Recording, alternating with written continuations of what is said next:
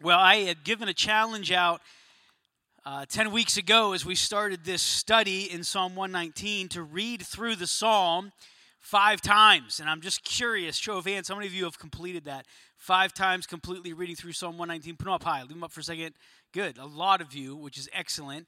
Um, we read through this psalm the very first week. It's 176 verses, so it's a task. And I mentioned to you I want to read through it again tonight, so we're going to do that right now. Now, Psalm 119, and uh, you can follow along. This is going to be about a 12 minute read, but I feel like it's important as we finish this 10 weeks uh, to start and finish by reading the entirety of the psalm. And and i did this the first week and i'm going to do it again tonight. Some of you have your papers out that uh, from week one which is great. Um, but as we read through this i just want you to consider how many times you hear the psalmist make mention of god's word god's precepts his testimonies his statutes his judgments his laws uh, all of that as we read through this and it's repeated again and again. So uh, psalm 119 you could follow along or just listen as we read this great psalm. Uh, psalm 119 Blessed are those whose way is blameless, who walk in the law of the Lord. Blessed are those who keep his testimonies, who seek him with their whole heart, who also do no wrong, but walk in his ways. You have commanded your precepts to be kept diligently. Oh, that my ways may be steadfast in keeping your statutes. Then I shall not be put to shame, having my eyes fixed on all your commandments. I will praise you with an upright heart when I learn your righteous rules. I will keep your statutes. Do not utterly, utterly forsake me. How can a young man keep his way pure? By guarding it according to your word. With my whole heart I seek you. Let me not wander from your commandments. I have stored up your word in my heart that I might not sin against you. Blessed are you, O Lord. Teach me your statutes. With my lips I declare all the rules of your mouth. In the way of your testimonies I delight as, as much as in all riches. I will meditate on your precepts and fix my eyes on your ways. I will delight in your statutes. I will not forget your word. Dear bountifully with your servant that I may live and keep your word. Open my eyes that I may behold wondrous things out of your law. I am a sojourner on the earth. Hide not your commandments from me. My soul is consumed with longing for your rules at all times. You rebuke the insolent, accursed ones who wander from your commandments. Take away from me scorn and contempt, for I have kept your testimonies. Even though princes sit plotting against me, your servant will meditate on your statutes. Your testimonies are my delight, they are my counselors. My soul clings to the dust. Give me life according to your word. When I told of my ways, you answered me. Teach me your statutes. Make me understand the way of your precepts, and I will meditate on your wondrous works. My soul melts away for sorrow. Strengthen me according to your word. Put false ways far from me, and graciously teach me your law. I have chosen the way of faithfulness. I set your rules before me. I cling to your testimonies, O Lord. Let me not be put to shame. I will run in the way of your commandments when you enlarge my heart. Teach me, O Lord, the way of your statutes, and I will keep it to the end. Give me understanding that I may keep your law and observe it with my whole heart. Lead me in the path of your commandments, for I delight in it. Incline my heart to your testimonies and not to selfish gain. Turn my eyes from looking at worthless things and give me life in your ways. Confirm your, to your servant your promise that you may be feared. Turn away the reproach that I dread, for your rules are good. Behold, I long for your precepts. In your righteousness, give me life. Let your steadfast love come to me, O Lord, your salvation according to your promise.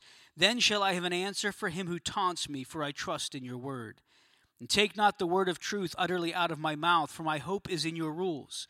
I will keep your law continually, forever and ever, and I shall walk in a wide place, for I have sought your precepts. I will also speak of your testimonies before kings, and shall not be put to shame, for I find my delight in your commandments, which I love. I will lift up my hands towards your commandments, which I love, and I will meditate on your statutes. Remember your word to your servant, in which you have made me hope. This is my comfort in my affliction, that your promise gives me life. The insolent utterly deride me, but I do not turn away from your law. When I think of your rules from of old, I take comfort, O Lord. Hot indignation seizes me because of the wicked who forsake your law. Your statutes have been my songs in the house of my sojourning. I remember your name in the night, O Lord, and keep your law. This blessing has fallen to me that I have kept your precepts. The Lord is my portion. I promise to keep your words. I entreat your favor with all my heart. Be gracious to me according to your promise. When I think on my ways, I turn my feet to your testimonies. I hasten and do not delay to keep your commandments. Though the cords of the wicked ensnare me, I do not forget your law. At midnight, I rise to praise you because of your righteous rules. I am a companion of all who fear you, of those who keep your precepts. The earth, O Lord, is full of your steadfast love. Teach me your statutes. You have dealt well with your servant, O Lord, according to your word.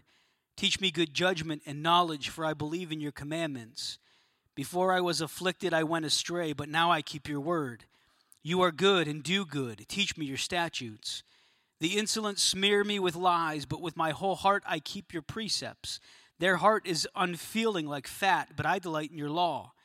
It is good for me that I was afflicted, that I might learn your statutes. The law of your mouth is better to me than thousands of gold and silver pieces.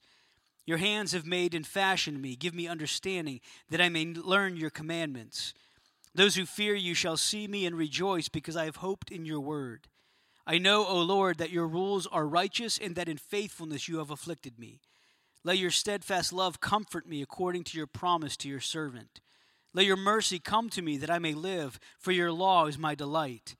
Let the insolent be put to shame because they have wronged me with falsehood. As for me, I will meditate on your precepts.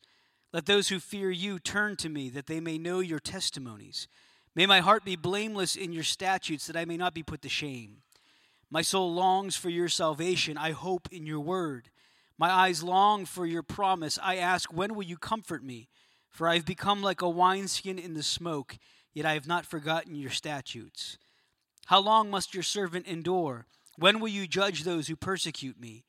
The insolent have dug pitfalls for me. They do not live according to your law. All your commandments are sure. They persecute me with falsehood. Help me. They have almost made an end of me on earth, but I have not forsaken your precepts. In your steadfast love, give me life, that I may keep the testimonies of your mouth. Forever, O Lord, your word is firmly fixed in the heavens. Your faithfulness endures to all generations. You have established the earth and it stands fast. By your appointment they stand this day, for all things are your servants. If your law had not been my delight, I would have perished in my affliction. I will never forget your precepts, for by them you have given me life. I am yours, save me, for I have sought your precepts. The wicked lie in wait to destroy me, but I consider your testimonies. I have seen a limit to all perfection, but your commandment is exceedingly broad. Oh, how I love your law! It is my meditation all the day. Your commandments make me wiser than my enemies, for it is ever with me. I have more understanding than all my teachers, for your testimonies are my meditation. I understand more than the aged, for I keep your precepts. I hold back my feet from every evil way in order to keep your word. I do not turn aside from your rules, for you have taught me. How sweet are your words to my taste, sweeter than honey to my mouth. Through your precepts I get understanding, therefore I hate every false way. Your word is a lamp to my feet and a light to my path. I have sworn an oath and confirmed it to keep your righteous rules. I am severely afflicted. Give me life, O Lord, according to your word. Accept my freewill offerings of praise, O Lord, and teach me your rules. I hold my life in my hand continually, but I do not forget your law. The wicked have laid a snare for me, but I do not stray from your precepts. Your testimonies are my heritage forever, for they are the joy of my heart. I incline my heart to perform your statutes forever to the end. I hate the double minded, but I love your law. You are my hiding place and my shield. I hope in your word. Depart from me, you evildoers, that I may keep the commandments of my God. Uphold me according to your promise, that I may live, and let me not be put to shame in my hope. Hold me up that I may be safe and have regard for your statutes continually. You spurn all who go astray from your statutes, for their cunning is in vain. All the wicked of the earth you discard like dross, therefore I love your testimonies. My flesh trembles for fear of you, and I am afraid of your judgments. I have done what is just and right. Do not leave me to my oppressors. Give your servant a pledge of good. Let not the insolent oppress me. My eyes long for your salvation and for the fulfillment of your righteous promise. Deal with your servant according to your steadfast love, and teach me your statutes. I am your servant. Give me understanding that I may know your testimonies. It is time for the Lord to act, for your law has been broken. Therefore, I love your commandments above gold, above fine gold. Therefore, I consider all your precepts to be right. I hate every false way. Your testimonies are wonderful. Therefore, my soul keeps them. The unfolding of your words gives light, it imparts understanding to the simple. I open my mouth and pant because I long for your commandments. Turn to me and be gracious to me, as is your way with those who love your name. Keep steady my steps according to your promise, and let no iniquity get dominion over me. Redeem me from man's oppression, that I may keep your precepts. Make your face shine upon your servant and teach me your statutes. My eyes shed streams of tears because people do not keep your law. Righteous are you, O Lord, and your right are your rules. You have appointed your testimonies in righteousness and in all faithfulness. My zeal consumes me because my foes forget your words. Your promise is well tried, and your servant loves it. I am small and despised, yet I do not forget your precepts. Your righteousness is righteous forever, and your law is true. Trouble and anguish have found me out, but your commandments are my delight. Your testimonies are righteous forever. Give me understanding that I may live. With my whole heart I cry, Answer me, O Lord. I will keep your statutes. I call to you, Save me, that I may observe your testimonies. I rise before dawn and cry for help. I hope in your words. My eyes are awake before the watches of the night, that I may meditate on your promise. Hear my voice according to your steadfast love. O Lord, according to your justice, give me life. They draw near who persecute me with evil purpose. They are far from your law. But you are near, O Lord, and all your commandments are true.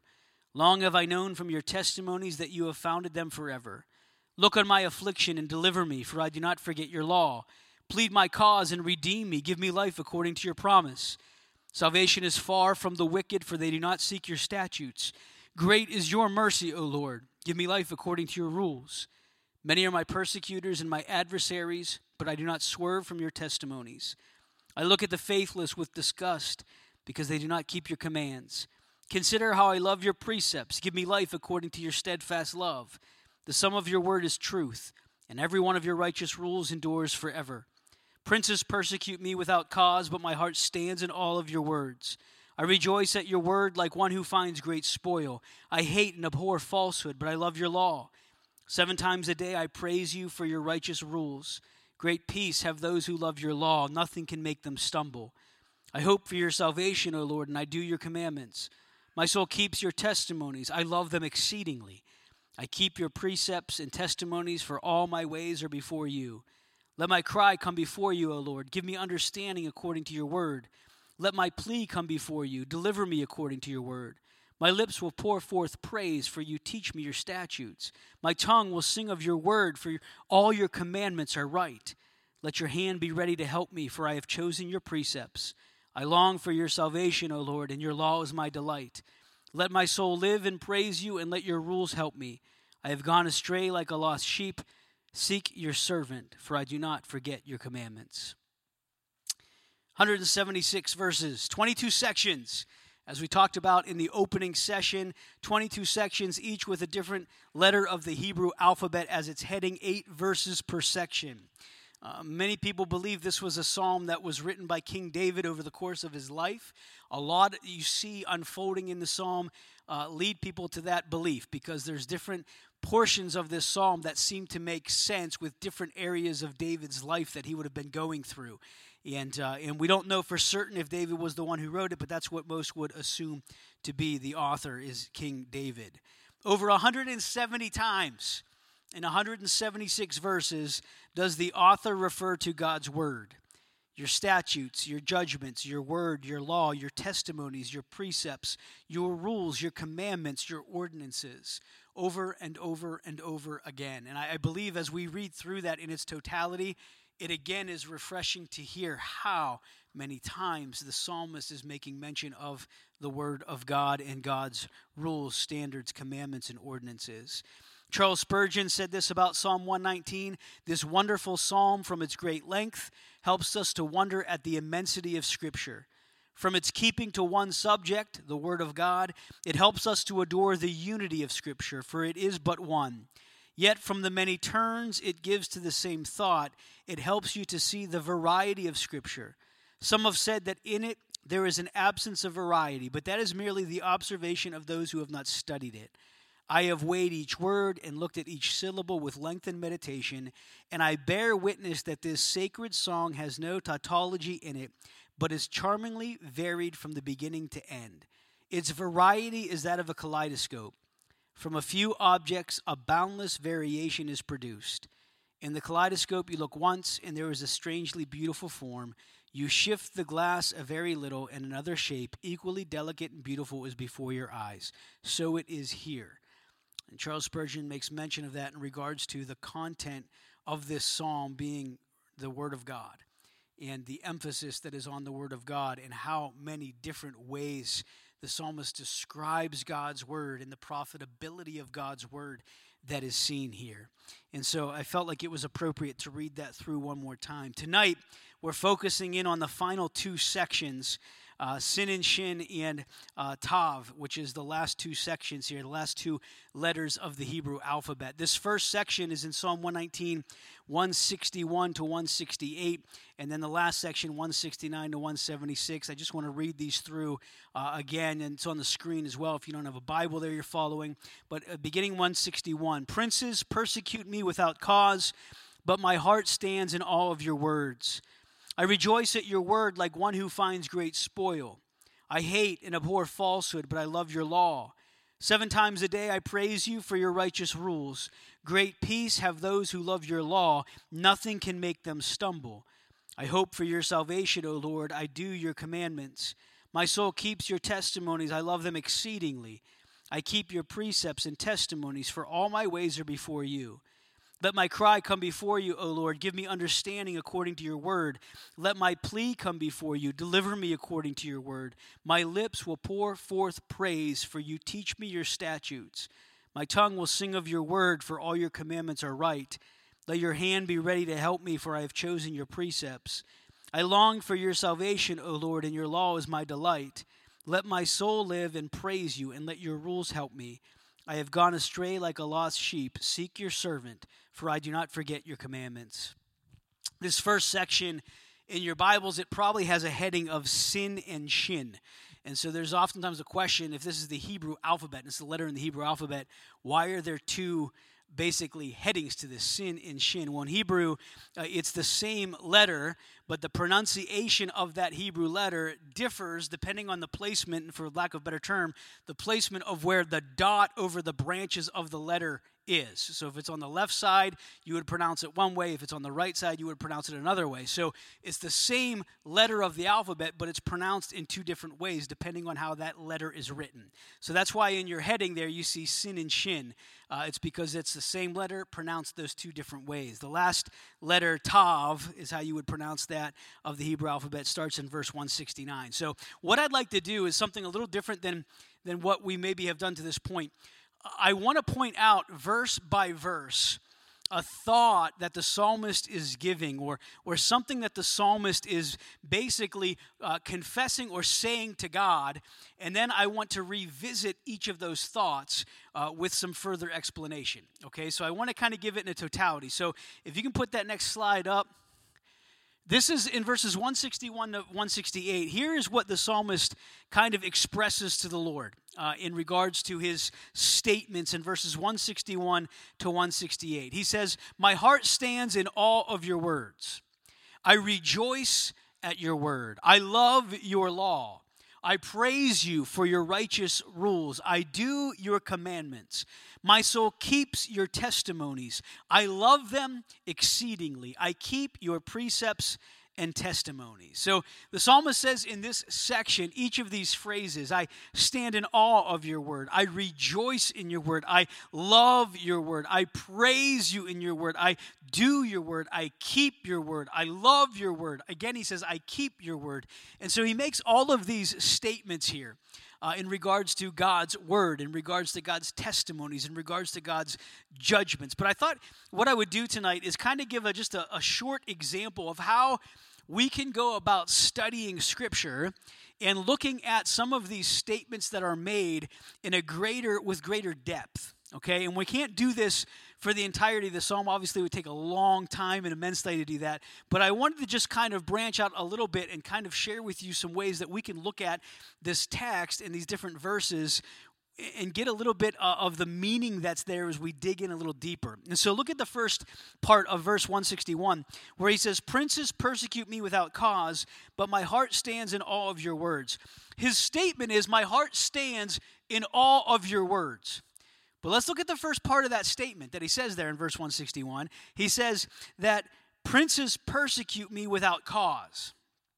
Now, I want you to think on that for a minute because with a lot of these verses, it's very easy to glaze over parts of the different passages because we kind of focus on the concluding thought.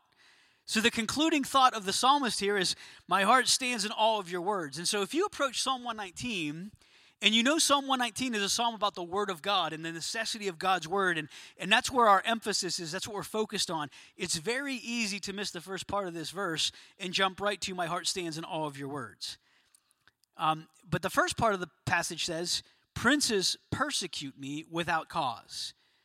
Now, I don't know that we can fully understand that given the context that we currently live in, but many believe this would be King David that was penning this, and many believe that he would have even been referring to princes that persecute me without cause, could be referring to his son Absalom, who was uh, wanting to destroy him, to take the kingship from him, to end his life. Some think it could be a reference to King Saul, because he says, Princes persecute me. This is rulers, these are people in authority without cause, where David would have felt like, man, there was no reason for this to be happening towards me. And if anything, David was trying to do good for Saul and do good for his son, and, and yet he was being persecuted without cause. That's one of the reasons why some people believe David penned this, just one section like that would, would lead to that kind of belief. But if we can understand the, the state the psalmist is in, whoever's writing this, to be in a position where people or those in positions of authority, princes with authority and power, are persecuting me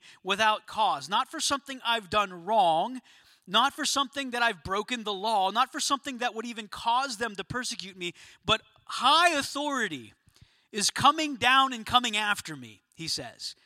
Princes persecute me without cause. What would be, describe for me maybe what some of your emotions, thoughts, and, and kind of feelings would be if those in positions of high authority were persecuting you without cause. Princes persecuting you without cause. How might people react to that?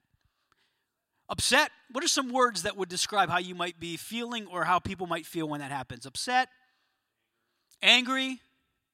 Fear? Bewildered? I mean, these are some good, like, these are good. Like, you guys are, these are intelligent words, right? Stifled. Like, we could bring all kinds of words up. But but we would have probably the summary of it would be maybe some anxiousness, some fear, some anxiety, some some confusion, some anger. We, we're not really sure how we're going to respond. And I looked at it and thought, man, what a position to be in if if those in authority are coming down on you, persecuting you without cause. But his answer to that, and what he says in spite of that, is princes persecute me without cause, but my heart stands in awe of your words. Now, that's pretty incredible. When you first read, My heart stands in awe of your words, what do you think of when you read, My heart stands in awe of your words? What, what would you think of? Give me a word that you would describe what you would think that means. Overwhelmed, right? I'm overwhelmed at your words. When you think of someone standing in awe of something, what do you think of? Amazed, incredible. And, and as I was reading the text, I was thinking, like, part of that doesn't make sense to me. Princes persecute me without cause, but I'm standing in awe of your words. But I just stand amazed at your words. Um, so, so I dug a little bit on this. And do you know that the word that's used there for my heart stands in awe of your words, the Hebrew word that's used there, it's a word that means to fear, to dread, to tremble, to revere, to be in awe. It's, it's a word that holds with it this sense of trembling fear. It's used in the book of Job a number of times where Job talks about trembling in fear at the greatness of God. It's a word that's used in the Psalms over and over again. And every single time it's used in the Psalms, it brings with it this sense of trembling fear. Not respect and awe, like we would think of like stand awe, that means respect. It does, but it brings with it this sense of trembling fear. Every single time that's used in the Old Testament, in, in the Psalms, in Job, it's used in Deuteronomy, and it, and it brings with it this connotation of this trembling fear. And here's what I realized as I was reading this I was thinking the psalmist says in this verse that princes are persecuting me without cause, but I have a greater fear of your word or for your word than I even do of them. I mean, that's, that's pretty significant. I mean, it tells me in a, in a healthy way that no matter what authority or power man has in, in their offense to us, we must always have a greater fear of the Lord than we do of any man. That's what he says here. Princes persecute me without cause, but my heart stands in awe of, in fear of, in reverence of your words. So, no matter who it is that's persecuting him, and no matter how much power these princes have, who is it that he is standing in awe, in fear, in honor of, even to greater extent than any human being? It's to the Lord. And that's incredible, isn't it? I mean, this puts again the authority of the Word of God on such a high level that no matter what comes or what happens, do we truly fear and honor the Lord in His Word above all? I mean, that's where you can see in the in the New Testament scriptures this this understanding that if God is for us, who then can be against us? If we fear God and the Lord is on our side, I will not fear what man can do. Right? There's this understanding of the greatness of God, the power of God, the authority that God possesses that far outweighs anything that could come from man. My heart stands in awe of your word. In, in verse 162, he says, I rejoice at your word. But look at what he says after that I rejoice at your word like one who finds great spoil. I rejoice at your word like one who finds great spoil. Um, have you ever had a pair of jeans that you wore and you had them in your room and you forgot about them? like whether you hung them up in the dresser, threw them on the floor, put them in a drawer, and they were just there, the edge of the bed, on the washing machine or whatever. And when you went and you were looking for them and you went to put them on and you put your hand in your pocket and you find out you like had like 20 bucks in your pocket. And it was like long lost treasure. Like you didn't know it was there and you're like, hey, how about that? And you're like, you're pretty excited about that because you didn't know it was there. And it doesn't have to be even a lot of money. It could be a few bucks and you're like, hey, I'm like, I got a few extra bucks today because you forgot that money was there. Uh, it's like this long lost treasure that's yours, right? And it's there, and you find it, you're excited about it. Well, this is what he says in this passage. Look what he says I rejoice at your word like one who finds great spoil. He says, I, I rejoice, I'm delighting in, I'm taking delight in, I am finding joy in your word in the same way as someone who finds great spoil, not just spoil, but great spoil, great treasure is how I'm rejoicing. I remember when I was growing up, do you remember when they would have cereal boxes and they would have prizes at the bottom of the cereal box? Um, and I remember like that would be a pretty exciting time if we had a new box of cereal and my sisters and I would kind of like argue a little bit about who could have that prize at the bottom of the cereal box. But I remember I always wanted to like dig in to get that prize because it was in there. I knew it was in there. And so I'm like digging for it because I want it. And I want to get it first, right? And there's a little bit of arguing that would go on over that. Well, nowadays, they don't have prizes in cereal boxes, at least not that I'm aware of. And, and so if we buy cereal, I have never witnessed, never witnessed in the 15 years that I've had children, any of my kids trying to fight to get a treasure out of the cereal box because it's not there. They know it's not there. So, so what was the difference between me and, and my sisters and my kids with cereal boxes? in, in the case of my sisters and I, we knew there was a prize at the bottom of that cereal box. In the case of my, my kids, they know there's no prize in there, so they don't even look, right? Well, here's what's interesting, guys. Don't we know that there are treasures to be found in the Word of God? Don't we know that as we dive into God's Word and studies God's Word, that there should be an expectation of finding great wealth in the Word of God? So, how often are we diving into studying, opening, and reading God's Word with that kind of anticipation and expectation? Versus just kind of like, yeah, there it is, but I'm not expecting much. That's a problem, isn't it? It's a problem if we can open God's word not expecting much. But the psalmist said, I rejoice at your word like one who finds great spoil. He had this perspective of God's word that it was what he wanted, what he needed, what would sustain him, what would provide for him, what would protect him, what would guard him, what would give him peace, what would give him hope, what would give him joy, what would allow him to find contentment, what would allow him to find security in the midst of what would be considered insecurity. He would find it in God's word. And so he says, I rejoice at your word like one who finds great spoil. When was the last time we've opened God's word and after reading it and studying it, we've left rejoicing and cannot wait to tell someone what God's word has said and the treasure that we have found in God's word? You see, this is a matter of perspective. We should be looking at God's Word in the same way kids used to look at cereal boxes with prizes that were in it. They knew it was there and they could not wait to dive in and get it, as opposed to knowing nothing's there. We know what is here. And yet, is that really how we approach the Word of God? Is that really the level of excitement and joy we have as we go to God's Word? In verse 163, I hate and abhor falsehood, but I love your law. His positive statement, I love your law. The preceding statement, I hate and abhor falsehood. I despise falsehood. I love your law. I wonder, can we say that today? God, I despise falsehoods. You know, I believe the Word of God makes it very clear that it is an impossibility for the child of God to truly love the Word of God and at the same time love the sin that is in the world. It's an impossibility. It's an impossibility to say we truly love God's Word and at the same time equally say we love falsehoods and evil. You remember what Jesus said when he talked to those that were rejecting him you are of your father, the devil, and you will do the works of your father. Elsewhere, when Jesus was challenging his disciples and those that were listening about a love of money and a love of earthly things, he says, You can't serve two masters.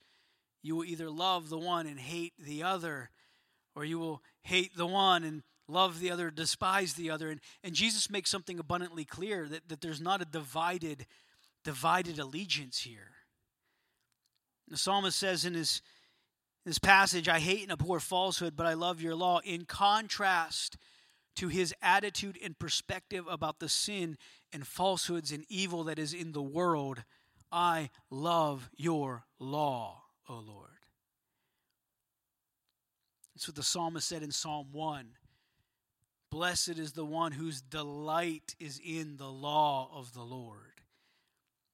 Guys, for so long, the negative that people speak of Christianity and speak of those that follow the Bible is that it's just a big religion of rules.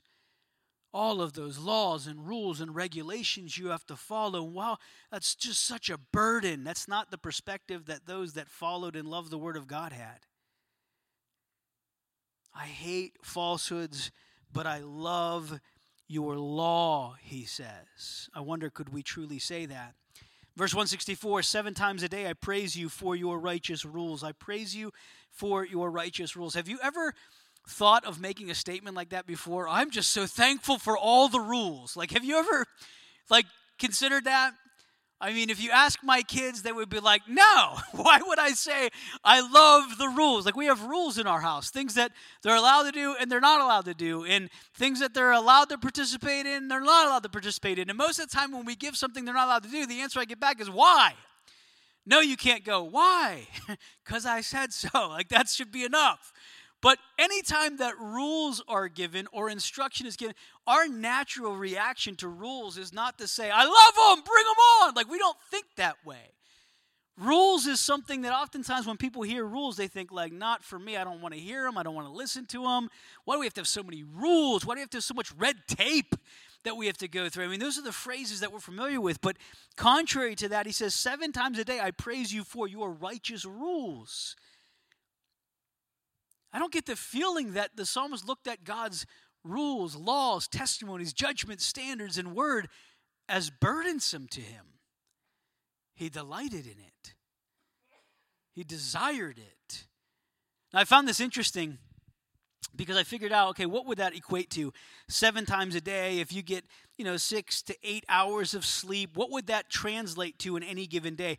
Can you imagine if every day we made a point to once every two to three hours, because that's what that would equate to, once every two to three hours to pause and give thanks and rejoice for the Word of God? Can you imagine how much different your day would be like and my day would be if, if we did this? Seven times a day, I give thanks for your righteous rules. Seven times a day, I praise you for your righteous rules. Can you imagine if every two hours you got an update, an alarm, um, you know, something on your phone, a reminder that was like, hey, it's been two hours. Give praise and thanks to God for His word. And specifically, what about His word are you thankful for? Every two hours, every day. Can you imagine? Can you imagine what that would be like and how much that might transform our thinking, perspective, and attitudes in every given day? Because if you're, you're like me, there's probably certain parts of the day that maybe are going better than other parts of the day.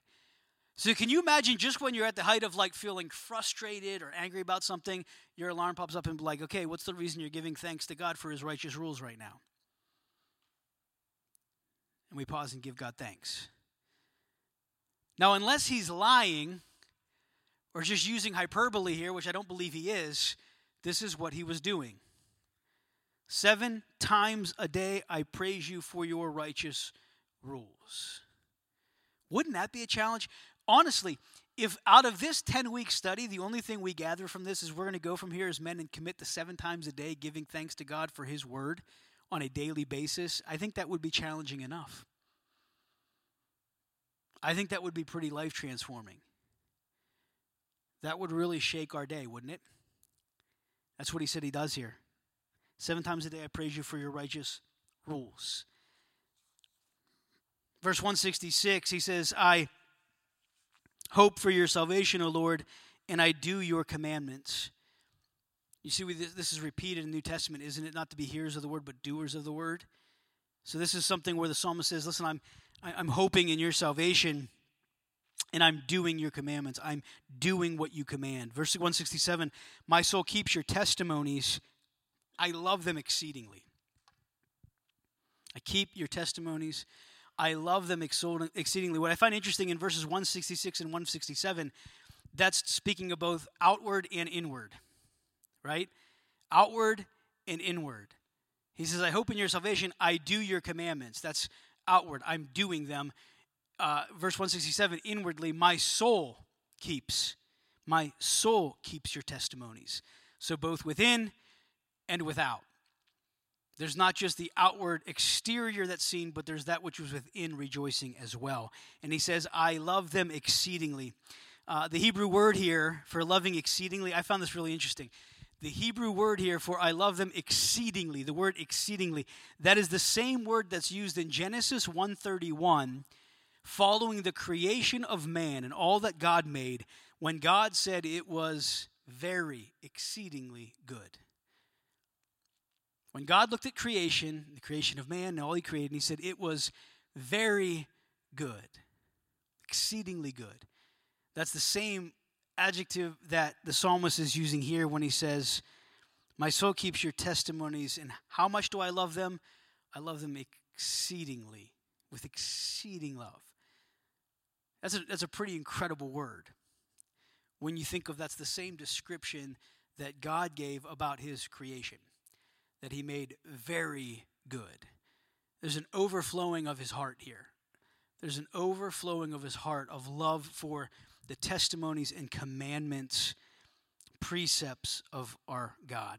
Uh, pretty incredible to see that. Um, he says, I keep your precepts and testimonies for all my ways are before you, verse 168. I keep your precepts and testimonies, for all my ways are before you. This is pretty practical. As I look at verse 168, I thought, man, doesn't that make sense? Can you imagine if everywhere you went tomorrow, someone was video recording every single thing you said and everything you did. And you knew it when you left your house in the morning. If you're married, if you have kids, whatever, and they said, hey, someone's following you all day today, and we're going to show the video at the end of the day to your wife and kids okay? They're going to see everything you've done, and they're going to hear everything you've spoken. But in addition to that, we also have this special little device that we're going to have you wear that's actually going to be able to record your thoughts throughout the day as well, because we're going to put that on display too. It's going to be all written out in a nice little report. Right? Can you imagine? First of all, everybody would be different. like when you go, like there's words you wouldn't use that you maybe otherwise would use. There might be phrases you would use that you wouldn't use. There might be things that you would say that you wouldn't say. There'd hopefully be things you'd be thinking, you'd be like, I, I can't think that. Be- because it's going to be on display. This is what the psalmist said. This is the practical nature of what he says here. He says, I keep your precepts and testimonies. He says, I'm, I'm holding, I'm keeping and doing what you have called me to do. But look at what he says, why? For all my ways are before you. Guys, the word that, that is used here for it's before you, that word that's used here has with it this connotation, this understanding, is that it is in, in display before God. It's in his presence. It's fully available to him. Isn't this just practical? To, to, this is logical, isn't it? I'm going to keep your testimonies and statutes, your testimonies and precepts, because everything that I say, everything that I do, everything that I think is on full display before you, the Creator God of the universe. It's all right in front of you. I think about it when I was in school and when I was in class and we had goofballs in our class, and, and sometimes I'd participate in some of these things.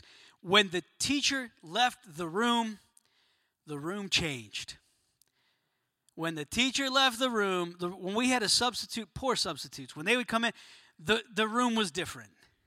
And depending on the substitute, it would have been better not to have anybody in there, with some, depending on the substitute. But when the presence of the teacher was out of the room, people just acted differently.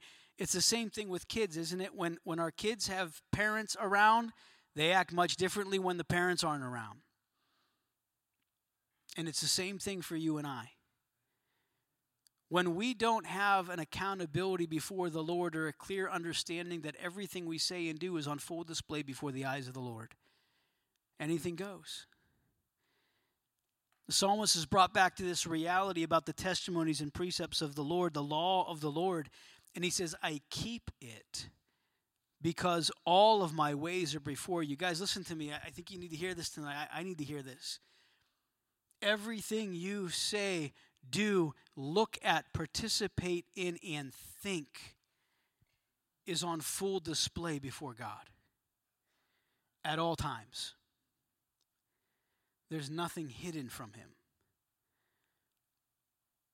it's on full display. I mean, that's convicting. And if we could keep that at the forefront of our heart and mind when it comes to our decisions, we might act a little differently, talk a little differently, think a little differently, look a little differently. Do you see how, in all of these statements that the psalmist makes here, all of these statements, He's standing in awe of, standing firmly upon, participating in, living out, doing, keeping the Word of God. He's keeping these things. Let's go on to the next section here. Tav, this final letter of the Hebrew alphabet. Again, looking at some of these statements he makes, verse 169, he says, Give me understanding according to your word. The first part of the verse, he says, Let my cry come before you, O Lord. Obviously, again, the psalmist is in a position of hardship of some sort. He's crying out to God. He's desiring to be heard. And, and what's interesting is in the midst of hardship, where is he turning? What is he turning to in the midst of his hardship for understanding? What's he turning to? You shout it out. Look at the verse. Give me understanding according to what? Your word. He says, Let my cry come before you, O Lord. Give me understanding according to your word. In the midst of hardship, in the midst of his crying out, in the midst of whatever it is he's going through that he's pouring out to God, he's seeking understanding and answers. And he says, Give me understanding according to your word. Give me understanding according to your word. I can't tell you how many times folks that are in crisis and in difficult situations and they come in for prayer, they come in for counseling, or they come in seeking answers. And I hear over and over and over again from folks, young and old, I'm, I'm asking of God to answer me. I'm asking God for answers. I'm asking God to teach me what I need to know. And I'm not hearing anything, and He's not telling me anything. I'm confused. And my natural question is how much time are you spending in God's Word? And, and that's the last place that they're going to go to. Guys, listen, this is not confusing here. This is not difficult to understand. You see this all throughout this psalm that whoever this writer is, whether David or someone else, they were under a lot of duress, persecution, and struggle in their life. And every single time where they are turning and going to is God's Word. And sadly, that is so oftentimes the very last resort that we go to rather than the first option that we take. He says, Give me understanding according to your word. Can you imagine if every time we had a position of crisis, of anxiety, of worry, something that's happening in our life that we are petitioning and laying out before the Lord and asking and seeking answers, if we were just as diligent about searching and reading the scriptures as we were about our worry as we lay awake at night and worry? He says, Give me answers according to your word. That's where God gives us peace and understanding. Verse 170, he says, Deliver me according to your word. But look at the first part again. Let my plea come before you. Let my plea come before. Again, he's pleading about something. He's in anguish about something. He's in turmoil about something. He's anxious about something. And he says, Let my plea come before you. Deliver me according to what? Say it out. Your word. Deliver me according to your word, God. Answer me according to your word. Deliver me according to your word. Verse 171 My lips will pour forth praise, for you teach me your statutes. In the midst of all this, in the midst of all that's going on, it says that He's going to pour forth praise. Why? For you teach me your statutes, because you teach me your word. This is what he's, you see what he's saying here? Is he's wrapping up this psalm. As this psalm is coming to a conclusion, we are seeing him talking about hardship, difficulty, pleading with God, petitioning God, crying out to God. And he says in response to all of these things, Give me understanding according to your word, deliver me according to your word, teach me according to your word, help me according to your word, seek me, Lord, as your word says you will. All of these things that he's crying out to God and he's petitioning God with.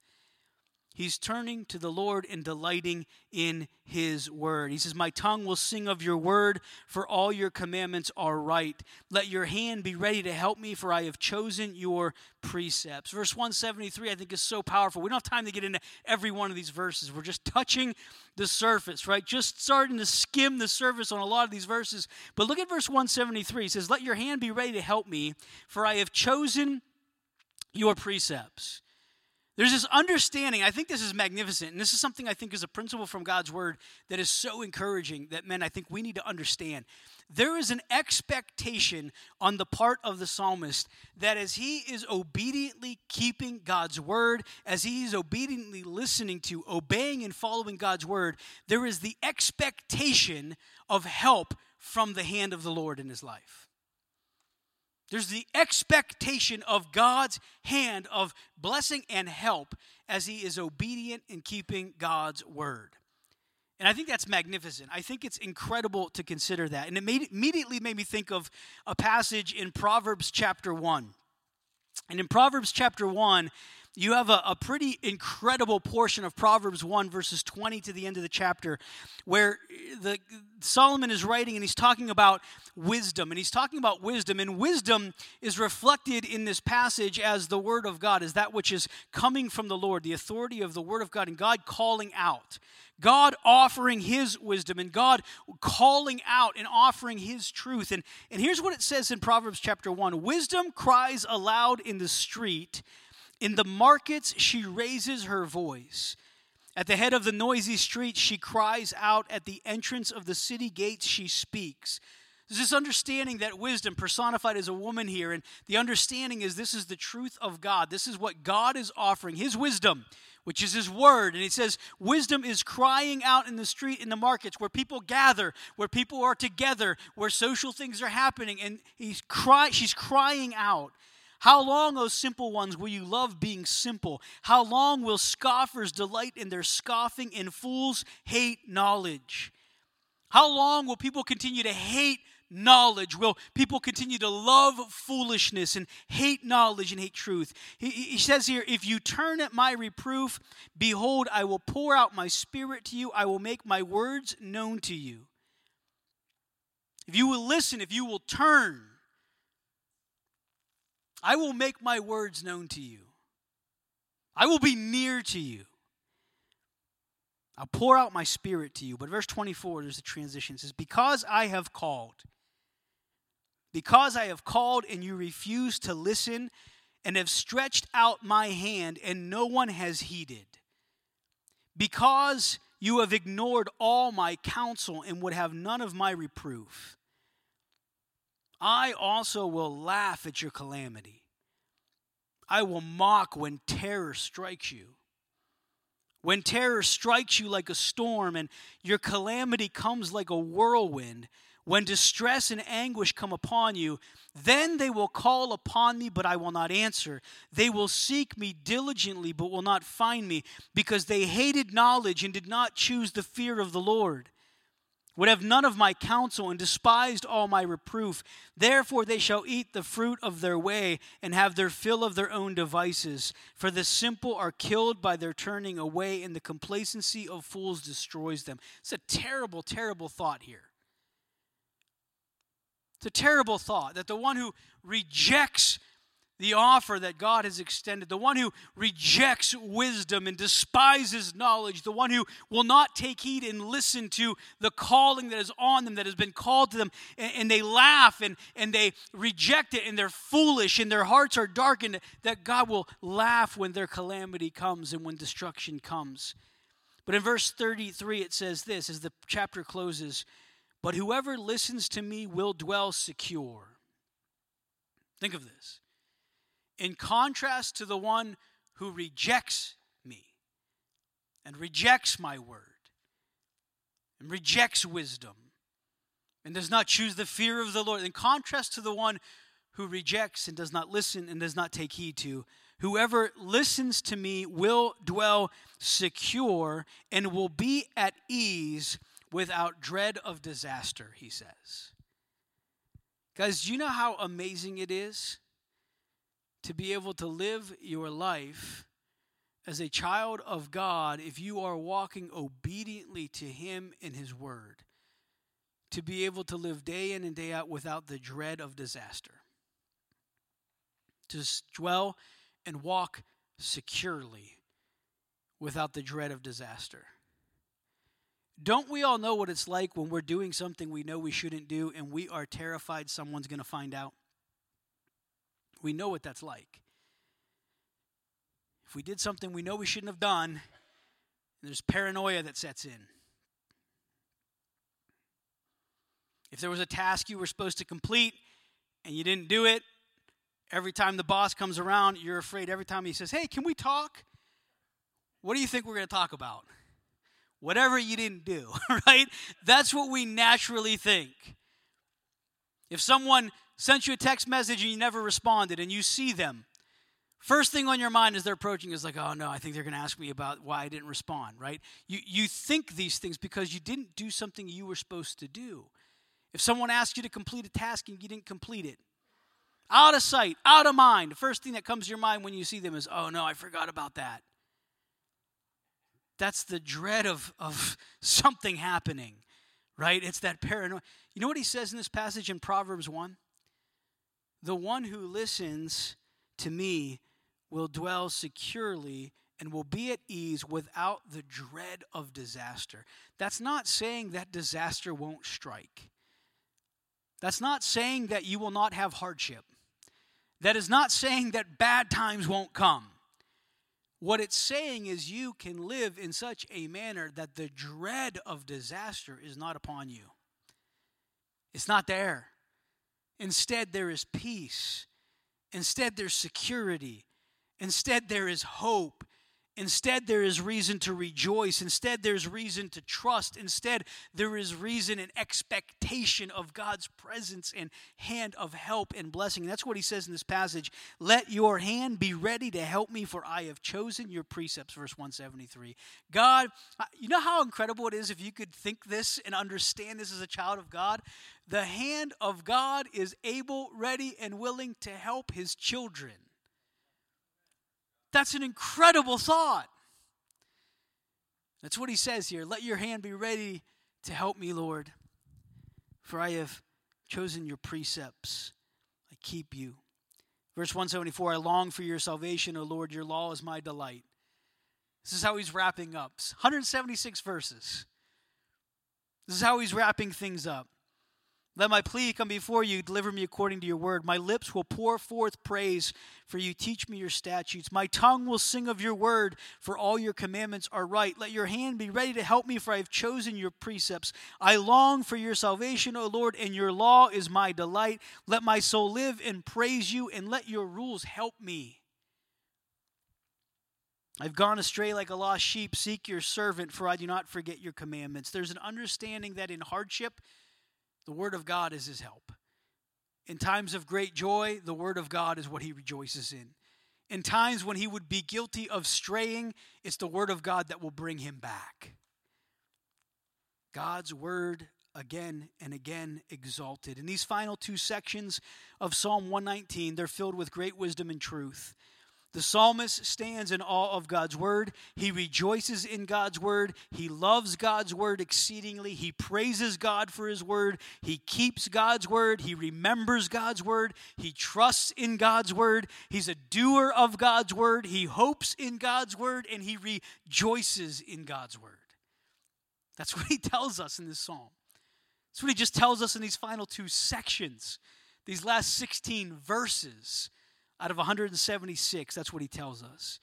He petitions God for wisdom from His Word, for understanding of His Word, for deliverance through His Word, for teaching from His Word, for help from His Word, from security from God's Word. All of these things going back again and again to the authoritative, eternal Word of God.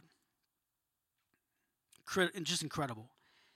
Kevin DeYoung, in his book, Taking God at His Word, a a pastor, uh, an author, speaker, and taking God at His word, he speaks of Psalm 119, and he says, Surely it is significant that this intricate, finely crafted, single minded love poem, the longest in the Bible, is not about marriage or children, or food or drink, or mountains or sunsets, or rivers or oceans, but about the Bible itself.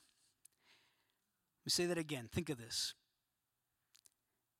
Surely it is significant that this intricate, finely crafted, single minded love poem, the longest in the Bible, is not about marriage or children or food or drink or mountains or sunsets or rivers or oceans, but about the Bible itself.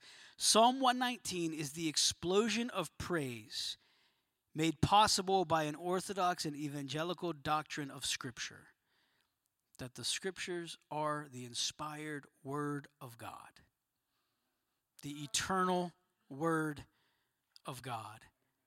And God has allowed in His Word the longest chapter in all of Scripture, 176 verses, comprised of eight verses in the 22 letters of the Hebrew alphabet, to entirely focus on His Word. Um, it would benefit us greatly to take heed to what is taught in Psalm 119. And as we conclude the study, I hope you're challenged with passion, love, commitment, and celebration and longing that the psalmist had for God's word, and it too would be true of our lives. Might we prioritize God's word in our lives, and might we know it, love it, apply it, live it, and share it.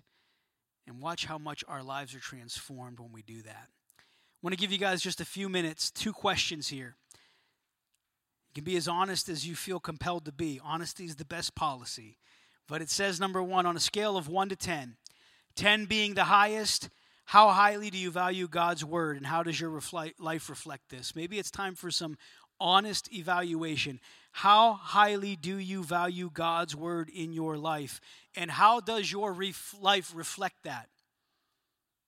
If you're like 10, okay, how does your life reflect that? Why a 10? If you're like, yeah, it's a 1, well, why a 1? And everybody, don't try to play five, because that's the easy thing to say. Kind of and not. Kind of and not. Be honest. One to ten. How would how much of a priority is God's word in your life? Number two, how often do you spend time in God's word in any given week? Would you say you spend time in God's more time in God's word per week than you do watching TV, playing golf, pickleball, a hobby, etc.? Why is that sometimes out of balance and how can you seek to correct this? Just be honest.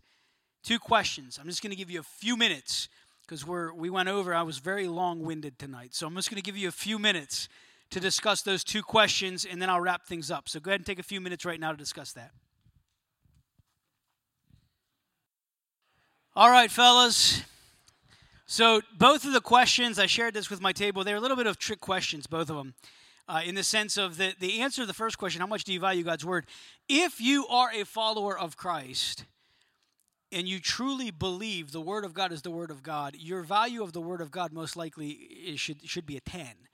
How that looks though, as it relates to our life, sometimes doesn't reflect that. Okay? If we truly believe the word of God is the word of God, it is eternal. Heaven and earth will pass away, but my words will not, Jesus said.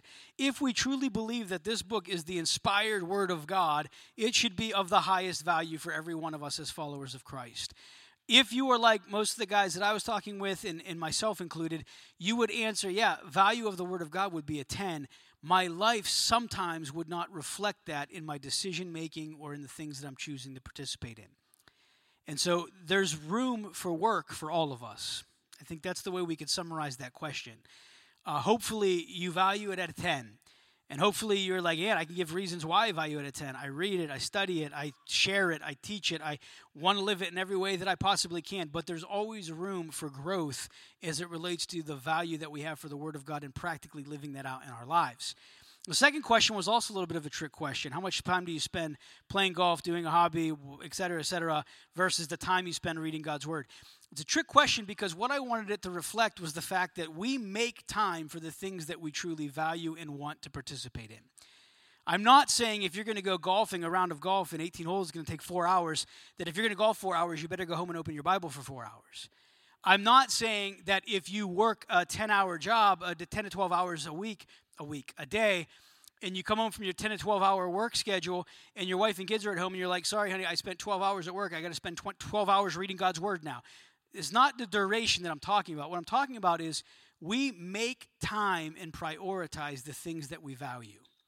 And so, if in any given week we can spend time, four hours, golfing Monday, Wednesday, Friday, we can spend 12 hours Monday through Friday at our jobs, we can spend six hours a week playing pickleball or going to the gym or doing whatever. We can spend all this time and we make it happen on a weekly basis, but there's never a time that we're spending in God's Word something's out of line there. And it's not that there has to be equal time because if you spend 12 hours, listen, your kids and your wife, eh, there's no way you can care for them if you're spending time, equal time doing all those things. You can't. But the point is, if God's word is what we value and God's word is a priority for us, we should just as consistently be making even more so time for the word of God as we are for all of those other things that we enjoy and love to do. That goes back to what the psalmist said in Psalm 119 in these last two sections. He loves, delights in, rejoices in the Word of God. He longs for the Word of God. He searches out the Word of God like he's searching for hidden treasure. Um, is that our perspective? Is that our attitude? As we close up tonight, guys, I just want to challenge you with that one section tonight where the psalmist talked about seven times a day he praises God for his word. Would you make it a point? And I don't care how often it is, as far as the duration of time in between, but seven times a day, seek to give God praise for his word. Specifically, why? For his word. Seven times. Seven times a day for this next week. See how much that impacts your day. Simple way to do it. If you eat breakfast, lunch, and dinner, there's three. before you lay your head on your bed at night, there's four. Figure out three more times throughout the day that you're going to pause and give God praise for His Word, and specifically something you know His Word says. Seven times a day for the next seven days, and see how much that impacts your life. The psalmist did it, and if you read his perspective in the midst of all that was going on in his life, it's a great perspective to have. And so I encourage you to try to do that this week. Simple thing, seven times a day, next seven days. Um, I know our study's done in Psalm 119, but I would encourage you continue to read through Psalm 119 in the days ahead. Isn't it refreshing to hear all of these things about God's word that is is projected in this psalm is, is so refreshing. And for many of you, I know when I asked this, it had been who knows the last time that you read through Psalm 119 in its entirety and, there's so much there that can be gleaned and reflected upon. So I encourage you to, to do that. Uh, I appreciate you guys being here. We'll start the study back up March 7th, that Thursday of 2023. March, and we'll go through May. It's, I'm sorry, March 9th. It's March 9th. The 7th is a Tuesday. It's March 9th of 2023, and we will go through till May. Um, and uh, we will have 10 weeks together uh, as we go into that next study. Um, I do not know yet what we're going to study. I was trying to figure it out before tonight. Nothing really sit well with me, uh, solidified, and so um, I will communicate with you all through email. Um, we'll give you information when the study is getting near about what the content of the study is going to be. And if you have suggestions that you think I would love us to study this for 10 weeks, shoot me an email, shoot me a text. Call me in the office, set up a meeting, we'll talk. Um, I would love to know what you would want to study. So if you have suggestions, write them down. Give me a call, shoot me an email, let me know, and I will consider it uh, 10 weeks as we start in the spring. So um, looking forward to that. Hope you'll commit to that as well. Thanks again for being here tonight, guys. Let me pray for us. Father, we thank you for your word. Thank you for the truth of the Word of God. God, we don't take it lightly. We don't want to take it for granted. I pray that you would stir within us Lord, a hunger, a desire, a delight, a rejoicing in your word. God, that we would be faithful, that we would be obedient, that as men we would be leaders in our homes, in our communities, in our workplaces, uh, that we would be uh, men who are standing firmly on your word without compromise, God, that we would be faithfully representing Christ uh, to a world that is lost. Use us, Lord, for your glory. We pray in Jesus' name. Amen.